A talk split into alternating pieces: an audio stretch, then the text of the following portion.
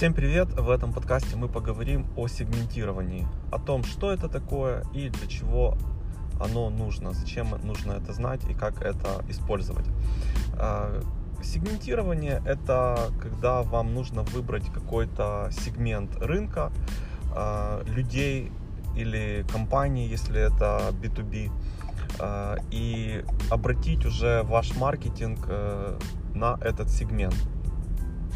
Иногда это называют нишевание, выбрать нишу. Э, но фактически это выбор сегмента на рынке. Э, если мы возьмем э, все компании или всех людей, которые есть на рынке, это будет 100%. И если ваш товар для всех людей, например, Coca-Cola, Pepsi-Cola, то это так называемый масс-маркет. Э, но чтобы работать на масс-маркете, э, у вас должны быть большие рекламные бюджеты. А если вы начинаете э, и у вас нет больших рекламных бюджетов, то лучше выбрать какой-то сегмент рынка и работать с этим сегментом. И для того, чтобы определить сегмент, есть четыре основных фактора, которые нужно иметь в виду. Э, первый фактор это географический. То есть это размещение ваших э, потенциальных клиентов, э, где они находятся. Ну вот, например, у нас есть сеть магазинов Кола, которые открываются в новостроях. Они берут в аренду или покупают, я не знаю, на первом этаже площадь и открывают там магазин. И вот такая вот у них стратегия. То есть у них идет э, такая вот географическая э, модель, когда они ориентируются на э, вот эти новые, новые жилые комплексы. Дальше это демография. То есть это возраст ваших клиентов, это их материальный статус, это уровень образования. А, ну, э, кстати, если вернуться к предыдущему примеру по поводу магазинов Кола, они открываются в новостроях, ну и, соответственно, люди, которые покупают квартиры в новостроях или арендуют там жилье, у них уже есть какой-то определенный уровень дохода. То есть есть покупательная способность, и они могут зайти в магазин и что-то у них купить. Вот. Ну и тем самым, а, поскольку удобное расположение, Э, ну, это, кстати, не реклама магазинов Кола, просто вот э, такой хороший пример. Э, у них из-за того, что удачное расположение, вы там, в супермаркете, вышли рядышком этот магазин, зашли в него, купили, что нужно, пошли домой.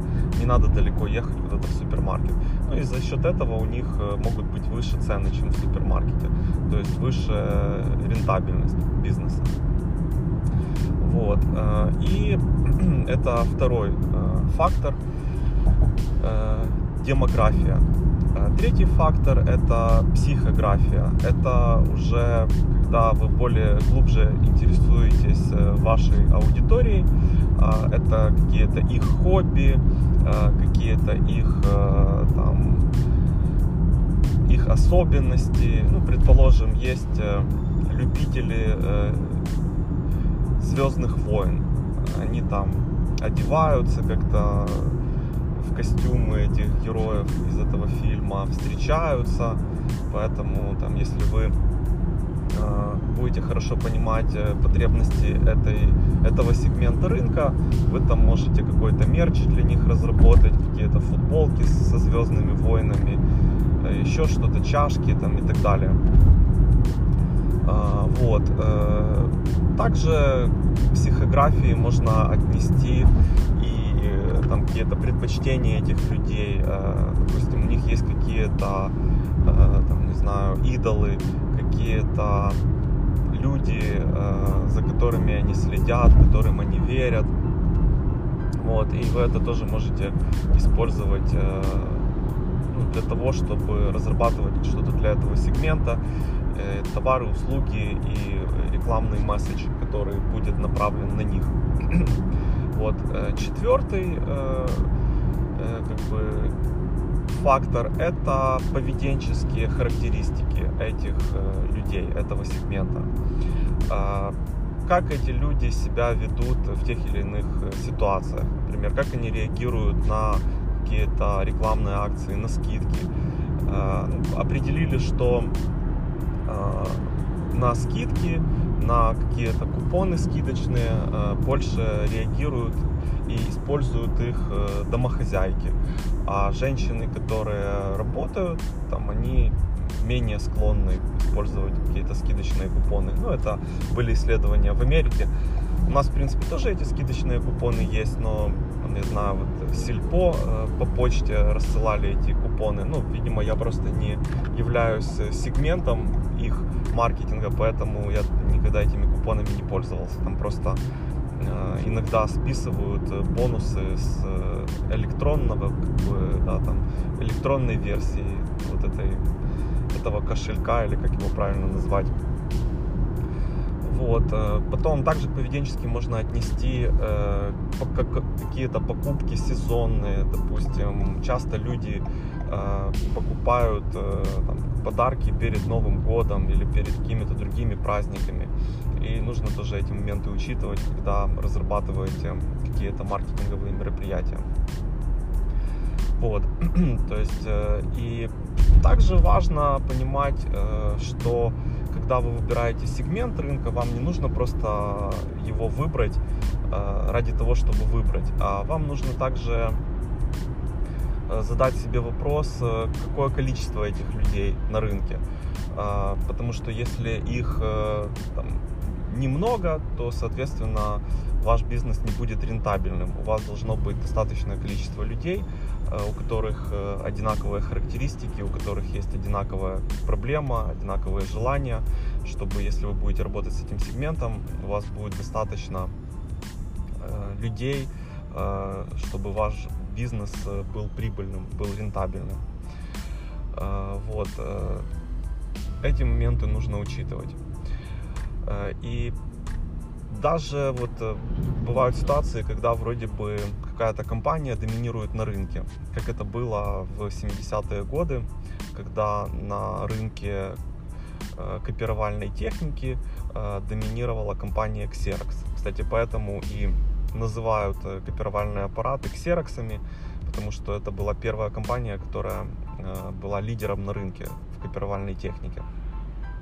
Хотя потом появилось много других э, производителей, других брендов, но по старинке называют Xerox.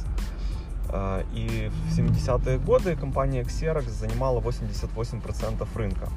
Но, особ... но особенность заключалась в том, что они производили большую копировальную технику. И она была дорогой, поэтому малый бизнес не мог себе это позволить. Э, и когда им нужно было сделать копию каких-то документов, им надо было идти в какие-то копировальные центры и пользоваться их услугами. Но э, и то есть был уже на рынке был спрос на более дешевую копировальную технику, а Xerox э, эту как бы информацию пропустила мимо себя, и тогда на рынке начали появляться другие компании, э, Canon, Sharp, э, там, другие компании, которые начали разрабатывать именно технику недорогую для малого бизнеса.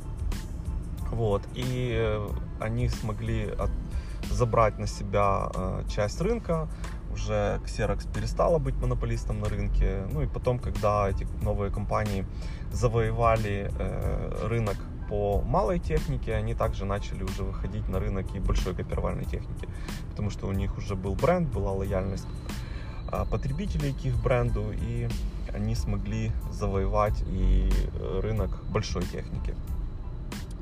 Вот таким вот, э, вот э, как это работает и что такое сегментация и зачем ее делать. Вот. Спасибо вам за внимание, желаю отличного дня и услышимся в новом выпуске подкаста.